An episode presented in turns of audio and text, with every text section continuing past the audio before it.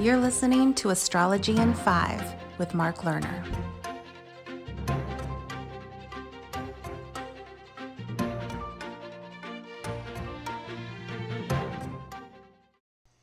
Today is January the 29th, and 34 years ago in 1986, I wrote my self published book, Mysteries of Venus. In this Astrology in Five podcast number 24, I am continuing to read from several pages in chapter 2 entitled Path and in a subheading Home.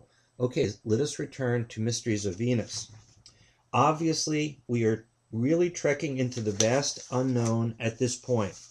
Some of these ideas, either from Velikovsky or myself, may seem just like wild, ungrounded speculations, but we must keep on exploring. What, what is the point of the space program, now a multinational effort, if not to reclaim our status as a celestial species? We do come from the stars, not monkeys. It is rather fascinating to see how many of us were taught as children creationism in Sunday school, then told to accept evolutionism in grade school, high school, and college, only to return to creationism on a higher turn of the spiral as adults. For me, my life at present, the key is Venus. Venus might be considered the heart chakra of our solar system, considering the sun as the essence and power of all life. Venus is the little sun in which the solar orb stores his lights, a quotation from The Secret Doctrine, Part 2, page 27. For any of you awakening to your place in the divine heart of existence, I recommend a careful study of Venus on esoteric levels. Certain symbols, like the traditional Venus one, the circle of spirit above the cross of matter, the six pointed star, hexagram, or seal of Solomon, the five pointed star, pentagram symbolizing humanity's perfection, can be very illuminating to the mind's eye.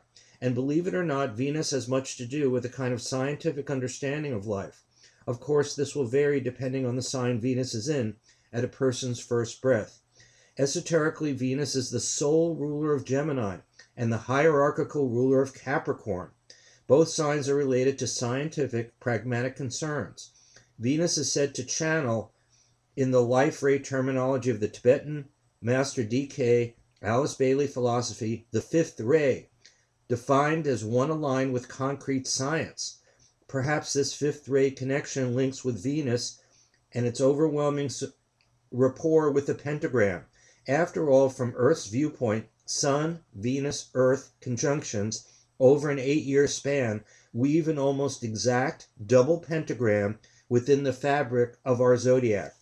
Venus may link to love in general, beauty, sensual enjoyment, but every Venusian jeweler is focused with the size, shape, and crystalline perfection of gems and metals.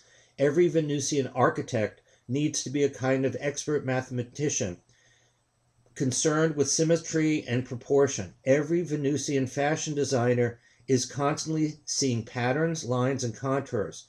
Perhaps much of this Venusian scientific persuasion relates to the fact that Venus rules over magnetism and magnetic fields, magnetism being identical to love, but on a different level of existence.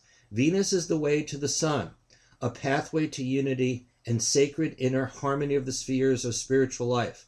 Venus is not just love, it is the creative mind and the inclination towards higher mercurial wisdom which is another another story.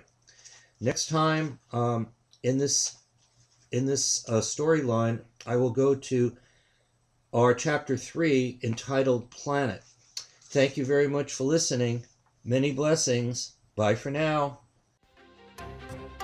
That's it for now. Stay tuned for more Astrology in Five with Mark Lerner.